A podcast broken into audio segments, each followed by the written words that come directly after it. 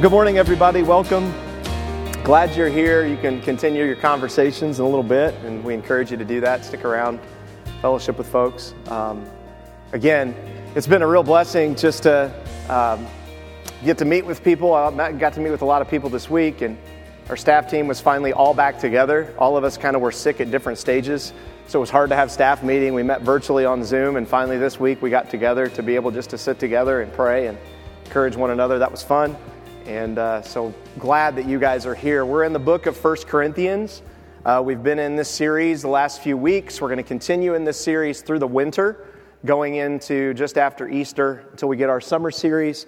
Um, and the title of our series is called The Cross. Uh, the cross is the focus of the Christian life. It's what Jesus came to do. He came to pay the price that we deserve. For there to be justice, God can't just say, well, I forgive you, no big deal. That's not just, that's actually unjust. To be just, God has, has to find a way to forgive where the price is paid. And our God, the God of Christianity, is the only one that presents that kind of spiritual life, that kind of being that would give himself, that the plan from the beginning was to create man to come as 100% God, 100% man in Jesus, and to pay the price that was owed for all the injustice that had been done. All the other religions of the world tell us that we can work to outweigh our bads, right? It's a scale, and you just got to do more works. Well, that doesn't give justice to the people that were hurt. That doesn't pay the price. If, you know, if, if I murdered your son or daughter, and I came along and said, Can I clean your house for the rest of your life? We'll call it even. Like, that would be, that would be such an affront to their life that, that you, you'd be like, You think you can pay off my daughter? That you killed? That was a serious offense. Now, you could extend to me forgiveness and say there's nothing you could do to earn back what you did. But I do extend to you forgiveness because I understand that someone else has paid the price that you deserve. Now, do you understand that? That's a conversation we as believers should be having every day with people. Because it's the conversation that Paul has with this church in Corinth that he's laying out for them the, the cross of Christ, his resurrection, and who he was is the difference in everything. And if you don't understand that, you're going to end up in a mess. And this First Corinthian church was in a mess. And we are in a mess practically in our world today, like probably never in our recent generation. And we're in a mess in the church today. And so Paul has written this letter that's very applicable, very practical to where we are today. The question is, will we believe it? Most people take things in the book of 1 Corinthians and we try to twist it. We try to not make it sting as much. We try to pretend like, well, Paul didn't really mean it that way. And we re explain it to fit kind of the culture. But that's exactly what Paul is writing this 1 Corinthian church to say not to do. He's like, You live in a culture that's trying to twist everything. I'm telling you, don't. I'm writing this because I love you enough to tell you the truth. I mean, he says, for the message of the cross is foolishness to those who are perishing, but it's God's power to us who are being saved. To us that believe that there's no way we can earn a relationship with God, there's no way we can earn our identity. There's no way we can get any of that. It has to be a free gift given by the creator of the universe. The rest of the world sees that as incredibly foolish because it seems like it takes all the power out of our hands, which it does, and puts it in His and puts it in one another, his body that works together to make that message known. And so it is a foolish message. It's a foolish message to think, so I have to die to live? Yep. You have to be willing to give your life because you believe that there's a resurrection that's going to come and there's an eternity. And so you're not trying to keep life, you're not trying to hold life, you're not trying to protect your life, you're trying to give it away so that others might find life in Christ. That's Paul's message to this First Corinthian church all the way through. Now, I need to make a correction. Last week, I told you Paul wrote this letter in Rome. He did not. He wrote a lot of his letters in Rome. He wrote this letter in Ephesus. So, whenever I make a mistake, I like to correct it so you guys don't go around spreading rumors. So, I'm sure none of you even caught that last week, but I did want to correct that, misspe- that misspeak that he wrote this letter, most likely, we're not really sure, but most likely he wrote this letter on his third missionary journey when he was in Ephesus. So, let's dive in. 1 Corinthians one, we looked at this the first week. Really, Paul lays out the case of our identity that people who say they believe in the cross, that say they believe in Jesus, he says, You're a church, you're a body, you're an ecclesia, you're a gathering of people in a certain place, and God is making you sanctified. He's purifying you through a relationship with Jesus Christ, our Lord. He says that all the way through this passage. Jesus Christ, our Lord, means Yahweh who saves, who is the Messiah, who is Yahweh. He's saying the Old Testament God is the New Testament God. They're not separate, they're the one and the same. And he says, God has extended grace and peace to you and that there's a heavenly family, a father and a son. Later, Paul talks about the Holy Spirit. He says, I always thank God for you because of God's grace given to you in Christ Jesus. He says, The reason I thank God is because what He's doing, not what you're doing. Because I can see His work, even in your mess, I can see the work. And He says, You've got to realize you've been enriched in everything, that you've given the ability to speak. You have knowledge that the world doesn't have. You don't lack anything spiritually if you'll just grab onto it he says. And he says, God wants to strengthen you, and you will be blameless before him because of what Jesus has done, and he is faithful, and you are called into fellowship with one another and with his son. He lays all this out because remember, Paul is saying, I want you to be sure you understand who you are because the things I'm getting ready to tell you in this letter are going to sting. They're going to hurt. And you have to be sure you know where your relationship with Jesus stands because if you don't, you're going to read this letter and you're going to twist it. You're going to twist it around to be like, well, now I got to do this, and I got to do this, and I got to do this, and I got to do this. And got, nope. You do that because you understand these things. And your natural response of thanksgiving is to say, Thank you, God. I want all these things to be true in you. And I want the world to see that in you these things are true. So I'm going to go through the process of all of this and submit myself to it because you are God and I'm not, and nobody else is. Then he goes on and he talks about foolishness and understanding. He says that you need to have no divisions. We looked at that and said, but Jesus said he came to bring division. So there's a false unity and there's a real unity, and we have to be careful. And Paul lays that out in the Gospels. The church is terrible at this today. The church is always being unified around things that aren't, we shouldn't be unified about. And then we're divisive over the things we should be unified about. And, and Paul's writing to a church just like ours in that situation, and he says, Don't have foolishness, but if you do have foolishness, have foolishness of the cross. And then he says, Make sure that you're getting the understanding that comes from God. And then last week we looked at the fact that he talks about do you understand who you are? Have you embraced the foolishness of a cross? Do you have real understanding? Well, then are you practicing true biblical wisdom based on all of these things? And last week, Paul lays into wisdom. He kind of continues it this week as we look. And this week, he wants to ask us a question. Based on the cross, based on who Jesus is, based on the foolishness and the understanding and the wisdom, he says, Let me ask you a question. Are you a spiritual person? That's the title of the message. Are you a spiritual person? You say, Well, we're all spiritual. No, no, there are two spirits in the world, God says His and Satan's. That's it. There's two spirits. You're on one team or the other team. I know that's exclusive and offensive. I didn't write the book, God did. And he says that you are either at war with him or you are on his team. And if you're on his team and in his family, he's going to help you practice and discipline your life so that you can be a great teammate, a great family member, and invite others to be a part of the team and the family. That's how much he loves us, is to discipline and help us and strengthen us through the Holy Spirit to do that. So Paul asked this church, Are you a spiritual people? You see, the Bible, and specifically the cross and the resurrection, declare something entirely different and uniquely spiritual over all other religions. Christianity is not like other religions. It is in terms of its morality, but that's because the other religions have stolen truth to convince you of a lie. Christianity has sent the truth in Jesus Christ. Jesus said, I am the way, the truth, and the life, so that we would understand what a lie is. We would see the lies. And so, if you want, again, you've heard this analogy, I've used it many times, but the best way to get people to eat something disgusting is only put 1% of it in the brownies you bake.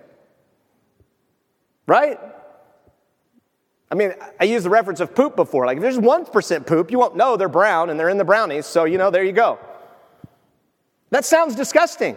But that's what the world does. The world gives you 99% truth so it can hook you with that lie that then contaminates everything. And God says, I want to explain the lies to you so that you understand the contamination and you can come before me and say, God, I love you. Clean me, help me. And you can come before the body of Christ and say, I need help. Help me be clean before God. Help, help me understand that God is the one that makes me clean. I can't do it on my own.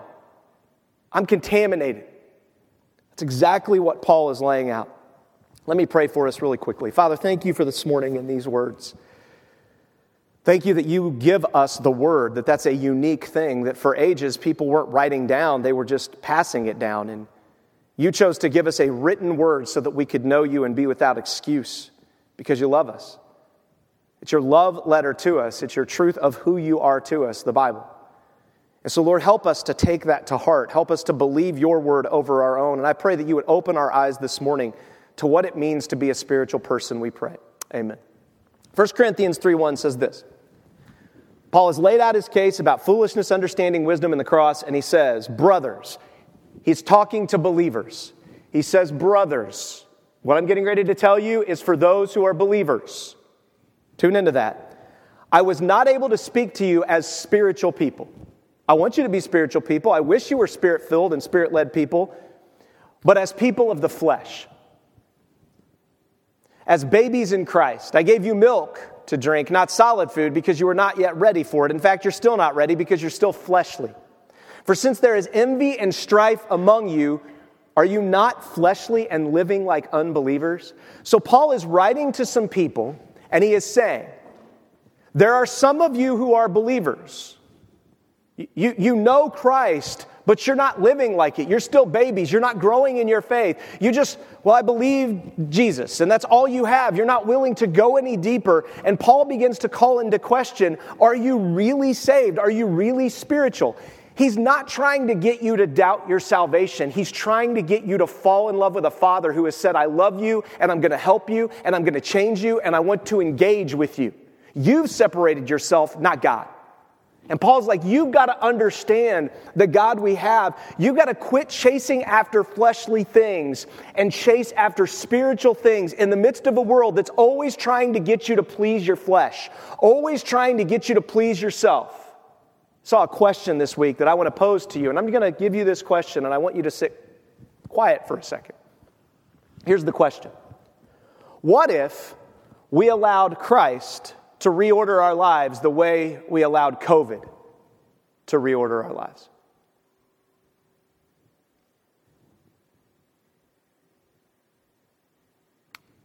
What if we allowed Christ to reorder our lives the way we have allowed COVID to reorder our lives?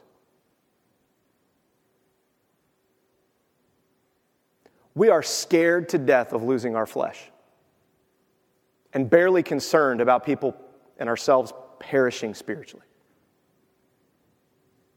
We have reordered an entire economy, an entire world.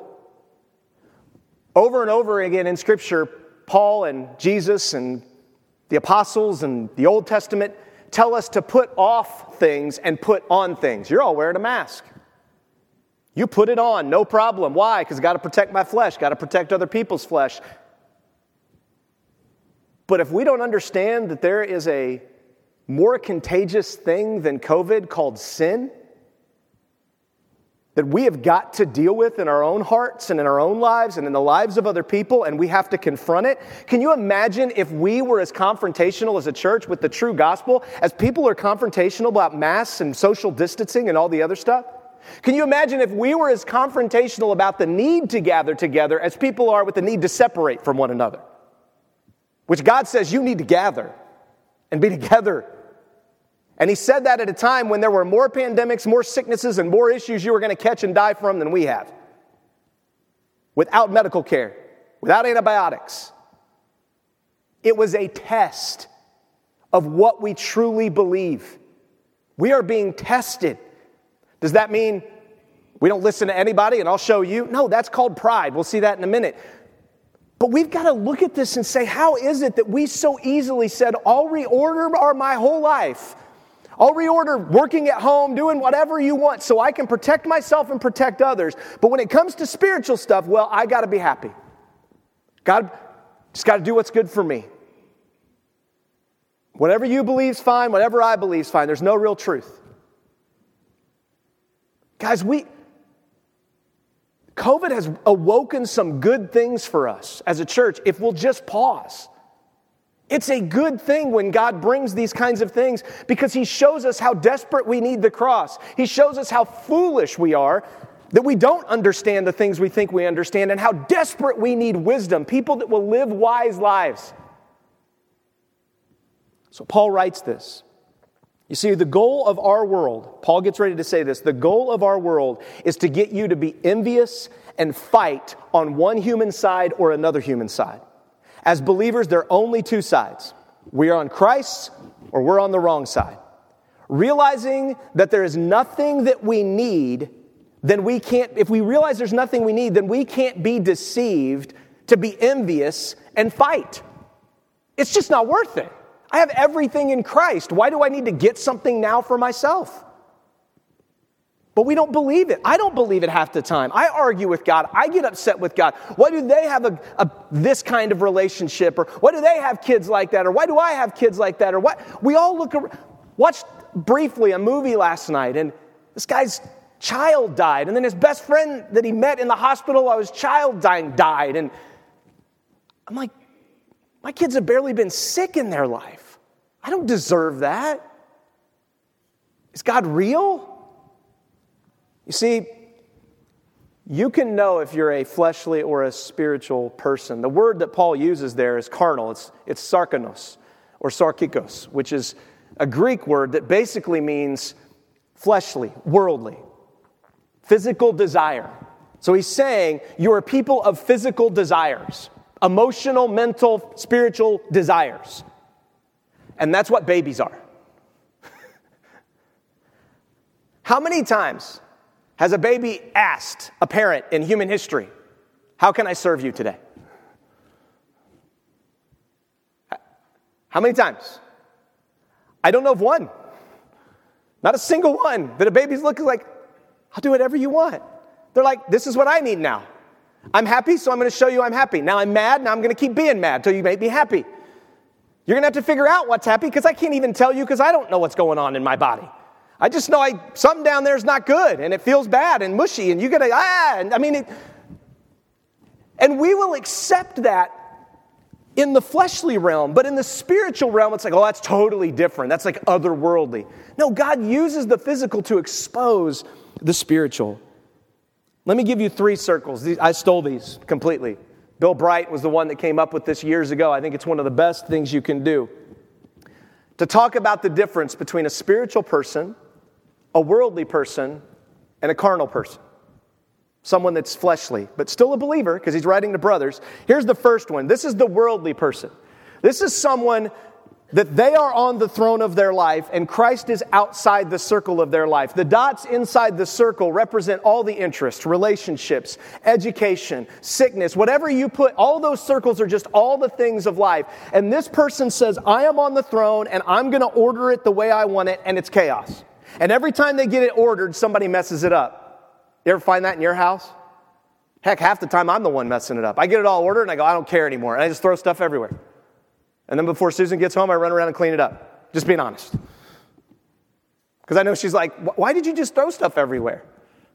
Like, I love you, so I, I, I wasn't right to keep it. Yeah, I need to clean up.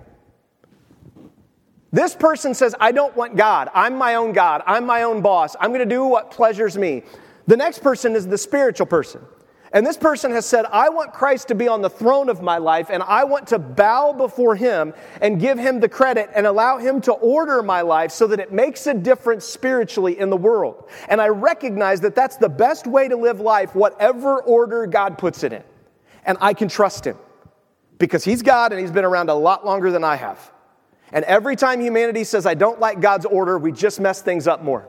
And so this is the person that said, I want Christ on the throne. You are my God. I submit to you. How do you want me to do my time? God? How do you want me to do my finances, God? How do you want me to do my relationships? and my testimonies, God? How do you want me to invest my life? That's what this person is constantly asking and going to because they know that God loves them and they want his answer because they believe that it's the best answer. But Paul is writing to this third group of people. This is the carnal person. This is a person who has invited Christ into his life, but is controlling or trying to control the circumstances like a baby will control your life. they refuse to grow in maturity. They, they're at the bottom and you stay there, I got my life. Now, Paul is clear, and the scriptures are clear, that if you are okay with living this way, if that's the deal you think you've made with God, you're probably not a believer. We struggle with this. Do you not struggle with that? Do you not struggle with sometimes jumping on the throne saying, Oh, I got this, Jesus? Okay. I love you enough as a parent to let you try and fail miserably, and I've got band aids and all kinds of stuff to fix it when it's all over. right? God allows us to be foolish so he can show us how wise he is, and that's who Paul is writing to. So let me ask you this morning which of most circles do you most relate to? Which one? You've never invited Christ into your life? You're a spiritual person. Yeah, you struggle, but it's like I keep wanting to put Christ on the throne. I give him control of my time and my money and my finances. I'm trying to order myself. I'm inviting other people to help me in that process. I see him winning in my life. He's ordering things, even though it's hard, because Jesus said it'd be hard. There's an order to it that brings peace. Or are you the last person? Because my argument is out of these three people, the last person is the most miserable on the face of the planet. And if they don't know it, they're going to find out someday when they stand before Christ, and all the rewards of heaven are given out. And Jesus is like, Well, you got in by the skin on your teeth, man. you barely got in. And you're going to be like, I wasted all that time. See, we love to elevate ourselves. We love to elevate the things of this world instead of Christ. Paul goes on to say this For whenever someone says, I'm with Paul, I put Paul on the throne. Or I'm with Apollos. I put Apollos on the throne. He's my guy. Right? Are you not unspiritual people? Who, do you, who do you elevate? Who do you put on the throne? Who do you say this is what the answer is? This is who's going to solve it? Because if it ain't Jesus, man, be careful. It is so easy to get trapped. If you're looking for a relationship and Christ isn't on the throne, I promise you, you're going to get with someone who's going to be the throne of your life and it is going to wreck you. If Christ is the throne, I, if he's on the throne, he will order your life. He will bring the relationships into your life when you need them, as long as you respond in faith. One of the ways we lay this out in our church, well, let me read the rest of this. He says, And what is Paul? Paul's writing, he says, What am I? What is Paul? What is a Paul? Why do you celebrate me? I'm just a human. And then he goes on and he says, They, including himself, are servants through whom you believed. And each has the role the Lord has given. Paul says, I planted, Apollos watered. Apollos was a good teacher, but God is the one that gave the growth. You see, we love that when Apollos says something we don't like, you know what we love to do? Well, Paul said, Apollos. I, I kind of think I'm more with Paul on this one. Probably misunderstood what Paul said and took it out of context, right? And Apollos is like, that's not what Paul said. Paul and I are saying the same thing. No, no, no. You said this, and Paul said, well, let me bring Paul in. No, I, no, I'm just going to believe what I believe, you believe what I believe, and I'm out of here. Well, no, Paul and I can get on the same page. Let me bring him in, and then we'll talk to you. Nope, I'm out, gone. he goes on and he says, so then, neither the one who plants or the one who waters is anything, but only God who gives the growth. We are nothing. A tiny micron virus can kill you. That's how powerful you are. Something you can't see that floats around in the air can kill you. And no matter what you try to do to avoid it, the virus keeps figuring out ways to kill you and to make you sick because it's smarter than you. Because the virus actually submits to sin and submits to God more than you do. Because it does what it was created to do, which is to humble us and show us that we need a Savior. That's why we have viruses in the world to break us, to show us that we need God. The way we talk about this in our church, we talk about it this way go, know, show, and grow. See, lots of people claim to know God, but they don't go to Him and to His people in faith. Well, I know Jesus. I've got Je- I know Jesus. Leave me alone. It's like, well, none of your life is ordered like Jesus told you to order your life or like the Bible told you to. You're so out of order. I think we need to go to God on your behalf. We need to go to God together. Maybe you need to go back to God and figure out what's going on. So we don't put no as the first thing. The first thing is an act of faith where you go to God. The next thing is, and you go to other people for help. The next is knowing God and knowing other people. Are you willing to know truly who God is and what He says? And are you willing to allow others to help speak into your life to do that? And are you willing to be that for other people? And to give them that foolishness, understanding, and wisdom. After that, once you understand, once you've gone to God, you begin to understand who He is, then our response in gratitude is to show God that we love Him and show others that we love Him and encourage them to love Him and show them with their lives thank you. We just say thank you that I was able to go to you, that you allow me to have a relationship with you. And so I just want to show you that I'm grateful. Here's my life back. Oh, by the way, it's not my life anyway because I surrendered it to you. And so we're just simply obedient. If you do the first three, Paul says in this passage, the natural byproduct is growth. The natural byproduct of a healthy tree is watering it, sunshine, nutrients, and it just grows and produces fruit. It doesn't have to work hard, it just does it.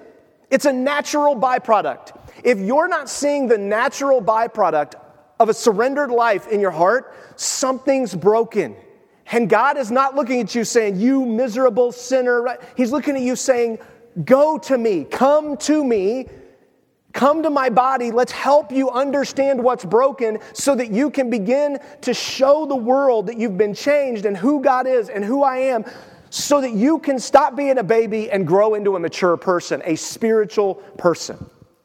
We've been laying this out since the foundation of our church. But in our culture, the culture wants us to get involved in the envy and strife game on every issue. Envy and strife, envy and strife, envy and strife. You don't think so? I know some of you in this restaurant, in this, sorry, in this building are work at a restaurant, okay? Or have worked in the restaurant. Have you ever had someone, one of your fellow waitresses or waiters, that got like a 50 or $100 tip? And there's like three or four things they didn't even do for their job that day that you're so frustrated with them with, and you've gotten like three tables that gave you nickels because it was just a bad day. You know what I mean? And I'm sure you celebrated, like, God, thanks for blessing them, getting them 50 or $100. I have no envy, no strife. I'm just so grateful that I can look at them and say, You want to know why you got 50 100 bucks? Because there's a God who loves you.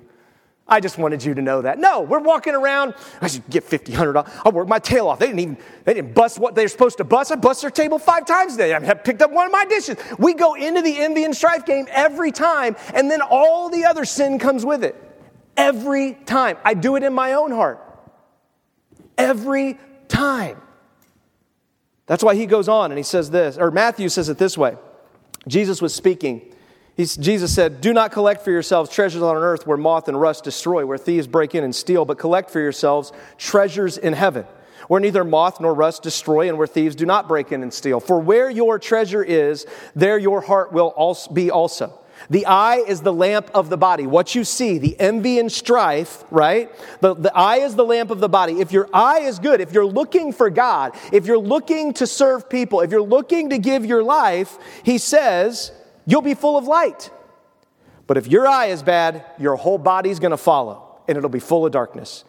So if the light within you is darkness, here's the question How deep is that darkness? Do you even have the light? Are you willing to let Jesus go into the dark places? And he says, No one can be a slave of two masters. You can't have what you want and what God wants, since either he will hate the one and love the other, or be devoted to the one and despise the other. You cannot be slaves to God and of mammon, the word is used there. Not money, the word is mammon. And mammon in this period would have been used to describe all kinds of excessive lusts, like gluttony, greed, dishonest world gain. The word mammon was a bigger word than just money. We translate the word money because money is how you get all the stuff, right? Then he goes on and he says, This is why I tell you don't worry about your life. Spiritual people learn how to not worry about their life. And they worry how, learn how to not be so worried about everybody else's life. They learn how to be preachers of life, to give life, a spiritual heaven and eternal life. He says, What will you eat? Don't worry about your life, what you will eat or what you will drink, or about your body, or if toilet paper is going to come in the semi at Sam's and I'm going to have some. What you will wear. Isn't life more than food and the body more than clothing? See, babies only want food and clothing. They get cold and they scream. They get too hot, they want you let me free. And then you feed them and then they make a mess of their clothing. I want new clothing. Mature people are looking to feed others and clothe others. That's the heart of a mature person. A spiritual person is not just looking to clothe them physically. Here's a handout of food. Here's some clothes for you. A spiritual person is saying, it doesn't matter if I feed that person every day or clothe them every day. If they don't know Jesus, they're going to perish forever in the lake of fire. And my heart breaks for them. And I want them to know Him, and it's through the things that I give that I want to communicate the gospel, the truth about the cross, and surrender to Jesus. See, we keep collecting and keeping the stuff of this world. And you know what happens when you collect and keep a bunch of stuff? You got to protect it all. You ever notice that? First time I ever learned this seriously was when I was a missionary on the Cherokee Indian Reservation. I went up there to shadow a pastor for a couple of weeks. And I got there, and I made sure my car was cleaned out, but I kept locking the doors on my car. And this pastor looked at me. He lived in a double wide trailer on the back of the church property, serving the Cherokee people. He was taking me around. We were going into host, uh, youth hostels and all kinds of things, and it, it was crazy what we did and where we went. The access I had to make Christ known was amazing. And he looked at me. This is the third day I was there. He said, Mat, he goes, Look, you're going to have to stop locking your car. No, I'm not going to stop locking my car. That's insane. That's my car. Like, I, no. He's like, the Indians don't trust you, and they think that you keep locking the car because you're a white man who doesn't trust the Indians. They don't lock their cars around here. But I lock my car. Your choice.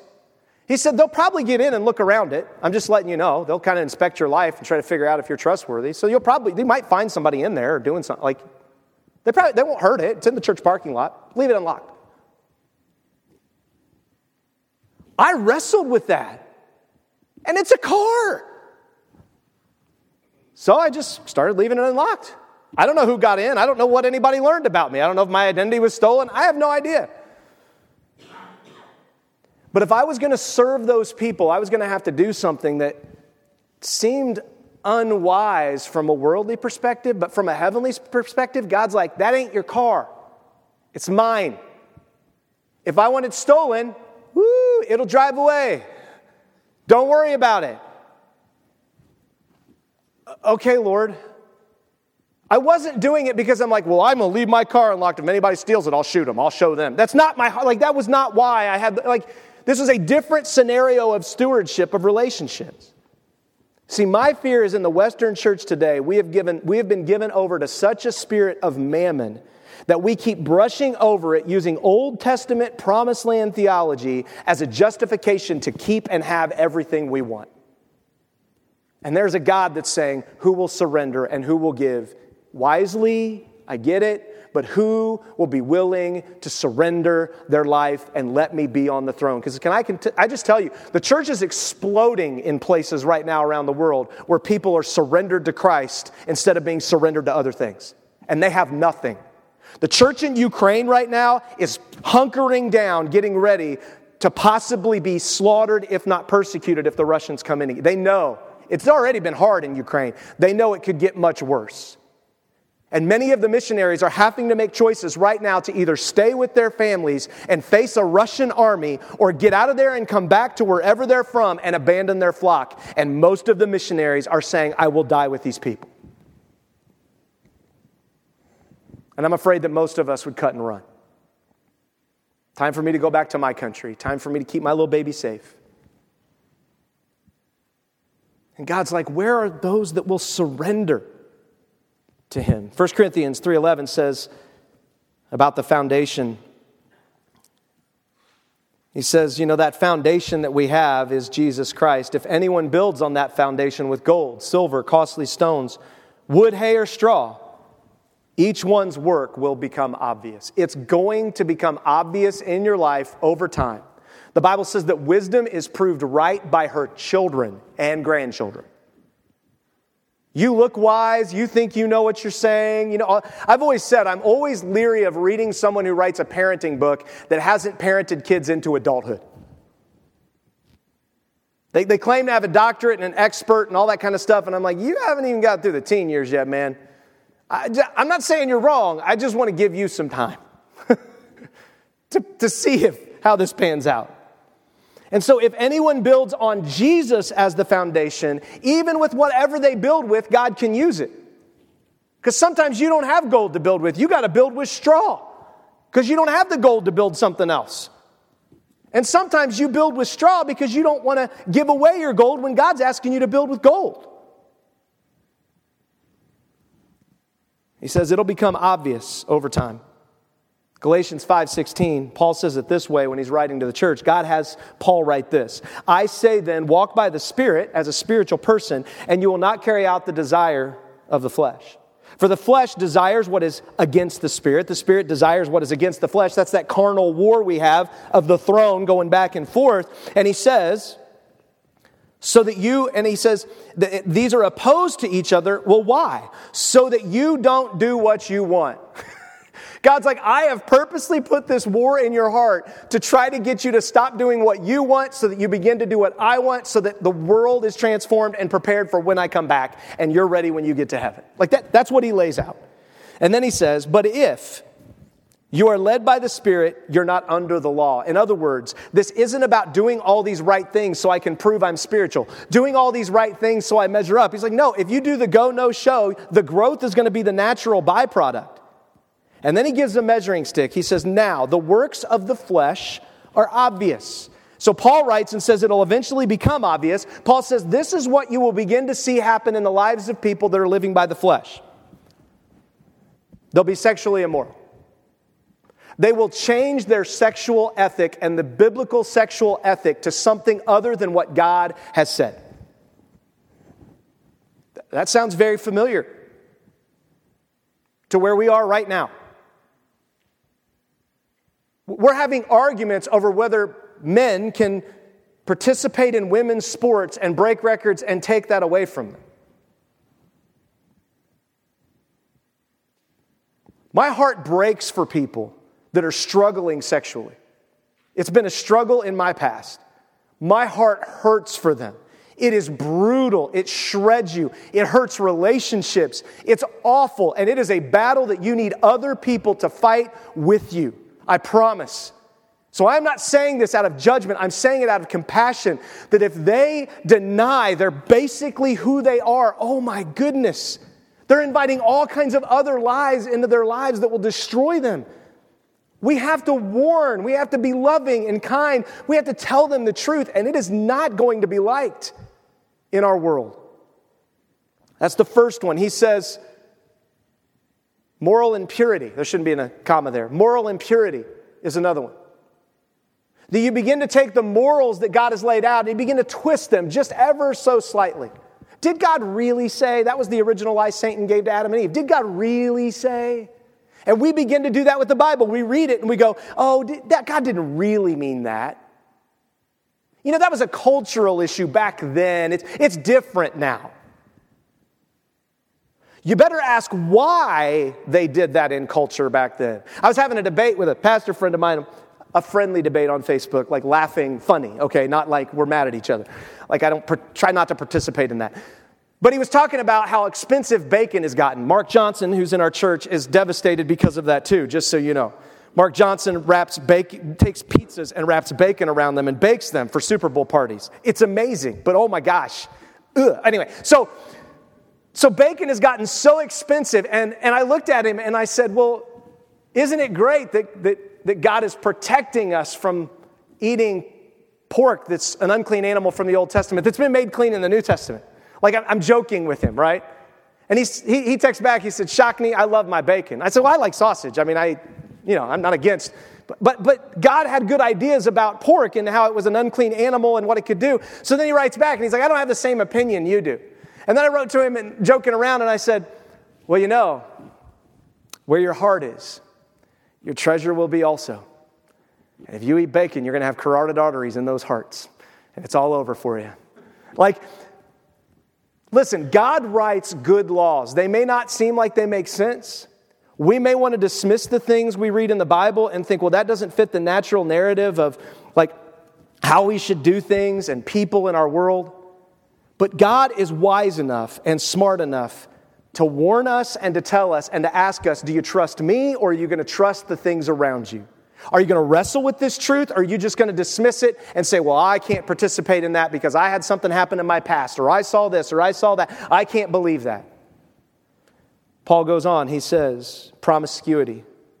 That's using people for whatever you need to use them for idolatry, having idols in your life, something more important than Christ, something that drives you more than Jesus and his church does. Sorcery, that's where you, I, there's a lot of people, a lot of Christians who practice sorcery. Sorcery is the idea that I get to manipulate God and use little trinkets and certain prayers and stuff that I can make God do what I want him to do. That's the essence of sorcery. Ambi- selfish ambitions dissensions, factions, envy, drunkenness, carousing, and anything similar. Paul lays this out and he says, Do you do those things? Do you like doing those things? Do you make excuses for those things? Or, I tell you the truth, he says, about these things in advance, as I told you before, that those who practice such things will not inherit the kingdom of God. Notice he says practice. Practicing means you accept it, you discipline yourself to practice it so that you can get what you want. There's a difference between struggling with sin and saying, I'm going to keep practicing this because I love it and it keeps giving me what I want, and so I'm going to keep doing it. There's a difference between the two. Then he goes on and he says, but the fruit of the Spirit, the natural byproduct of go, know, and show, the natural byproduct of growth is love, True biblical love, not the redefinition of love we have. Joy, true biblical joy, because it said that Jesus considered it pure joy to go to the cross on our behalf. He considered it the absolute joy to say, I obey you, Father. I want these people to be in heaven. I will give my life so they can see you. And he considered the joy of the cross. Peace not an earthly peace that comes and goes with our circumstances, but a deep abiding. Patience, kindness, goodness, faith, gentleness. And then the last fruit of the Spirit is self control, because that's the fruit of the Spirit that says, Are you self controlled in how you do the things that I just listed? Do you use love for your advantage, or you, do you love like God loves? He goes on, he says, Now those who belong to Christ Jesus have crucified the flesh. They're at the bottom of the throne, laying as dead men with its passions and desires. Since we live by the Spirit, Paul gives them confidence. He says, Since you're trying, since we want to live by the Spirit, we must also follow the Spirit. We must not become, and look what he says again conceited, provoking one another, and envying one another. Paul, in all of his letters, says these same things over and over. That the source of all this mess of us not becoming spiritual people is because we look around at the world, at non spiritual people, and we get envious and upset and whatever else, and then we start provoking people to believe us. Well, can you believe what they did? Can you believe what they did? Can you believe what they did? And we just cause all this mess. Is it wrong to call people out? No, you should call people and say, you shouldn't do that. That, that was wrong that they did that. It's okay to recognize and warn people and do that, but that's different than on, try, you're constantly causing division because there's, there's something you're chasing you feel like you don't have because God's not enough and Jesus isn't enough for you.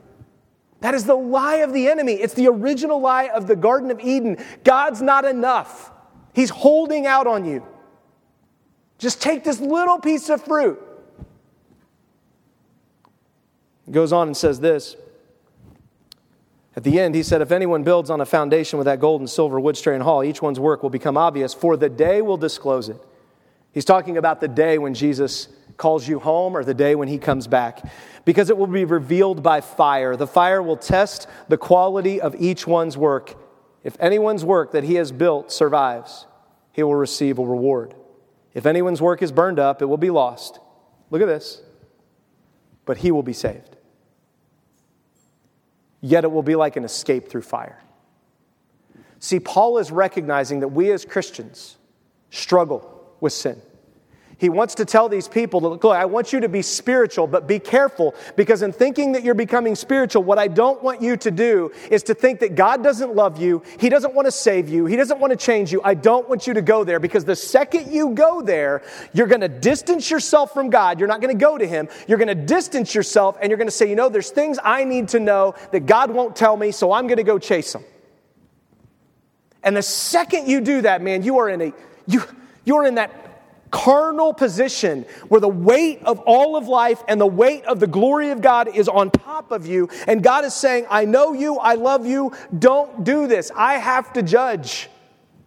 And He says, I want you to get to heaven and see all that I did through you. I want you to get to heaven and see all the people before you that led you to, to where you are now. I want a celebration of my glory and how I change people.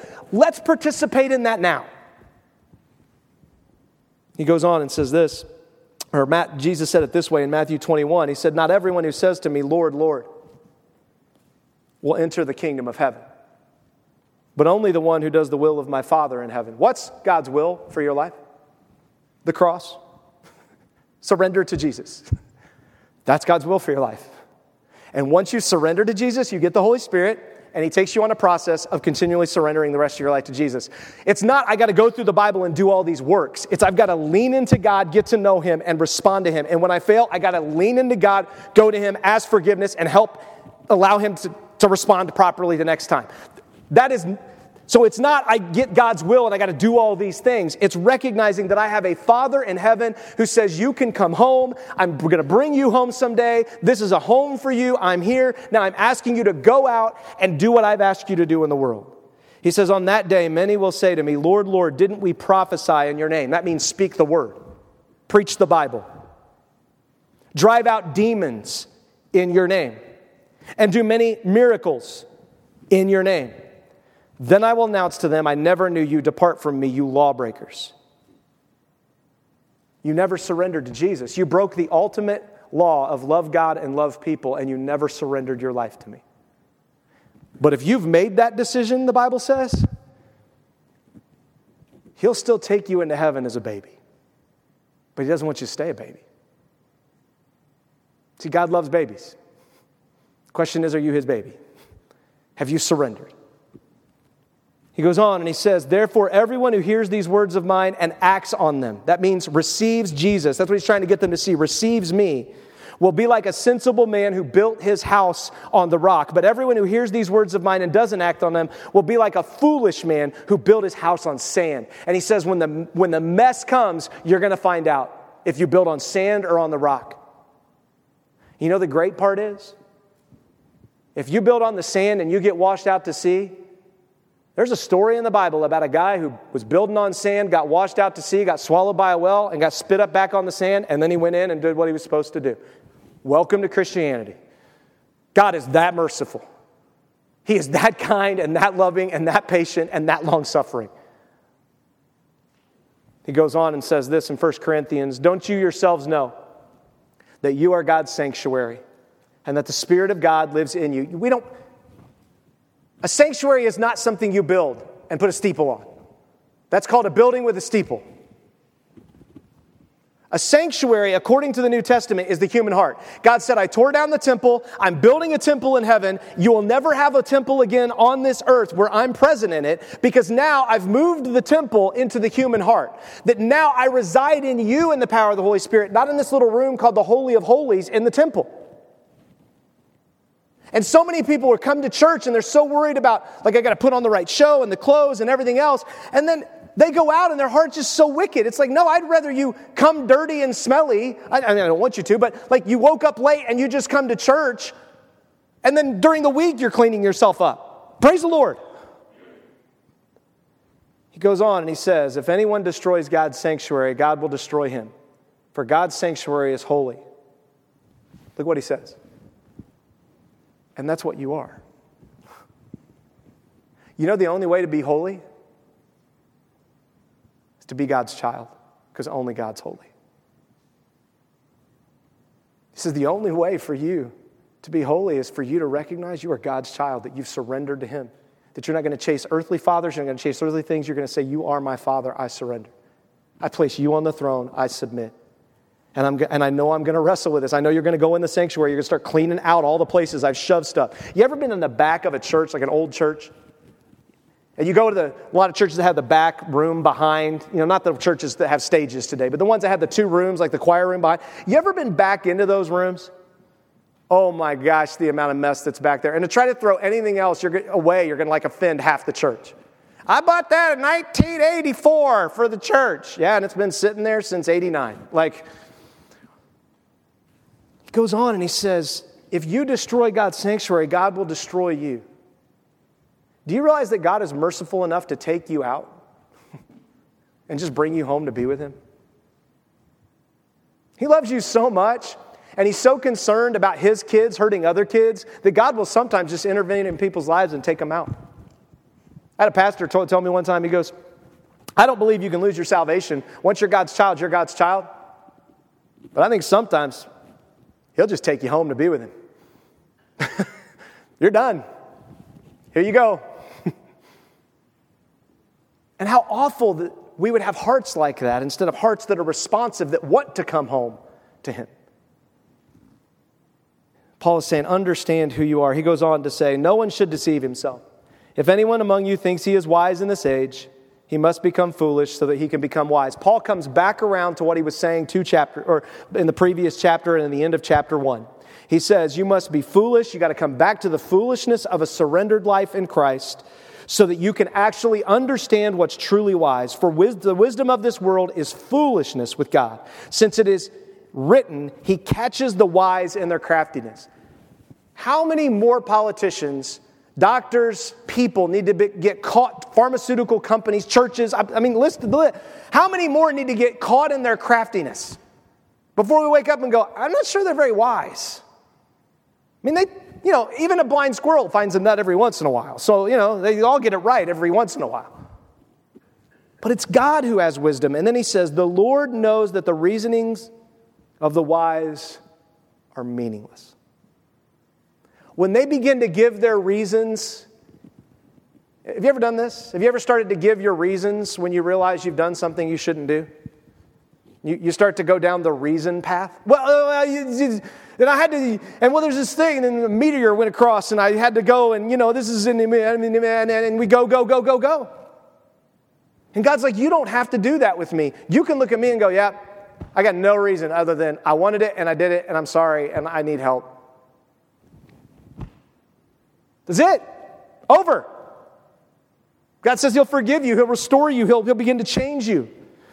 The wisest man ever in Scripture, besides Jesus himself, the wisest human being, was King Solomon. And he acted like an idiot. He had 700 wives and 300 concubines. That is not wisdom on display. Just telling you. Not wise. Cost him the kingdom. It cost his, I mean, it's a mess. Ecclesiastes 12:8 at the end of Solomon's life he writes this. After he's written a great love book and after he's written a bunch of wisdom stuff he comes to the end of his life and he's like yeah my love book and my wisdom stuff it was true but it, here we go. Absolute futility says the teacher.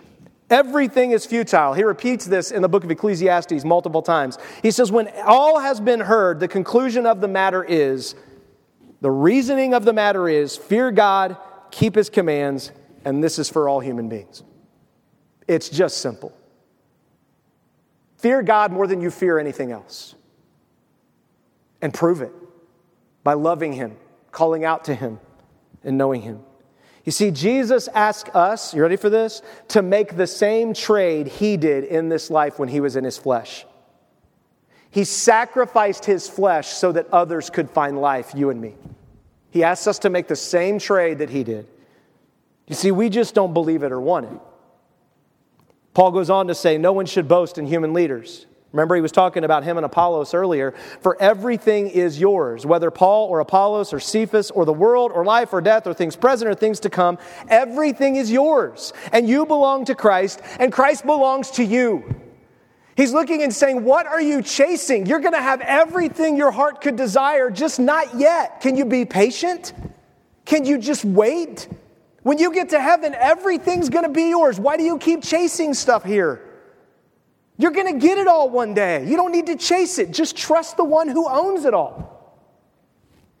And we get so easily deceived.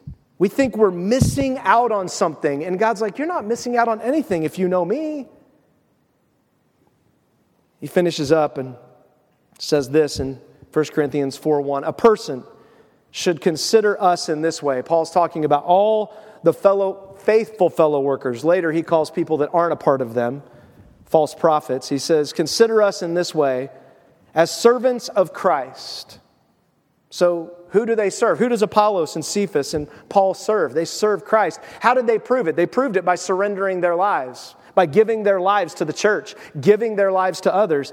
He says, and managers of God's mysteries. In other words, like, we're just trying to manage this mess. We're just trying to figure this out and let people know who Christ is and who God is and the Holy Spirit. He says, in this regard, it is expected of managers that each one of them be found faithful. Faithful. I don't know if you've experienced this, but I have.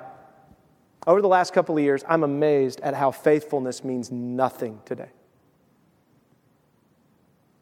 It's just whatever works for you, whatever deal you can work out with your boss. It's not about being faithful and showing up to work and doing your job. It's about how you can manipulate the situation to your benefit.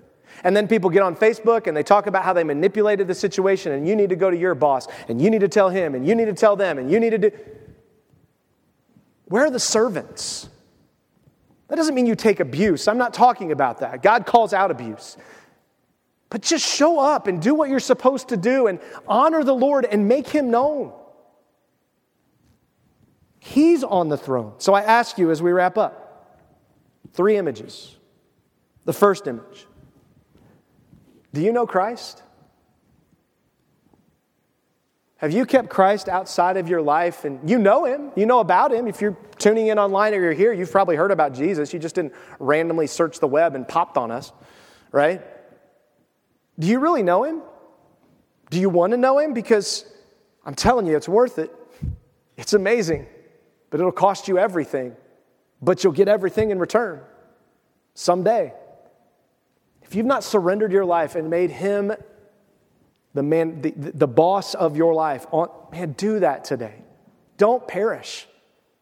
Surrender to Him. How, how about this one? Are you the spiritual person? Are you at a place where you're just walking with God so sweetly? You're seeing Him order things. Yes, it's a struggle.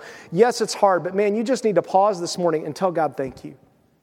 You haven't given up on me. You, you've allowed me to keep putting you back on the throne. You've been patient with me. You've loved me. I'm not going to doubt that I'm your child. I'm not going to try to go practice Baptist penance to earn back some right I have with you. The Catholics just have penance in their, in their uh, religion. Baptists say we don't, but then we practice it. If I just do enough goods and then, then I can come back to church and I, I can feel good. No, just come, go before God. Re engage. Are you someone that's willing to say, Help me? I want Christ on the throne, and I'm willing to have, have you help hold me accountable to that? Or are you this last person that Paul's writing about? A spiritual person in the middle. Are you the last person? You're just a baby. You're just carnal. You know Jesus. You know you trusted him. You remember when you asked him. You know that, that, that, that he loves you. You know that he's real. You don't, you don't necessarily seriously doubt that, but it's obvious that you keep pushing him away when he's asking you to surrender. Can I just tell you? That's the most miserable, and I don't want you to be miserable. I want you to, to begin to, to live and grow and know and grow and grow and show and grow as a spiritual person, to become a spirit filled person in the world. And I'm telling you, the world isn't going to like it. They're going to push back against it every single time. Because the Holy Spirit, when He comes, is light and it's blinding light, and they want nothing to do with it. But we're still called to be a light. I don't know what you're dealing with this morning. I don't know where you are, but you do, tuning in online or here. And I'm asking you to make a decision this morning to either trust Him, to either just thank Him and continue to fight, or to say, God, I need help. And if you're that third person, I promise you, absolutely promise you, you can't do it on your own. You want to know why?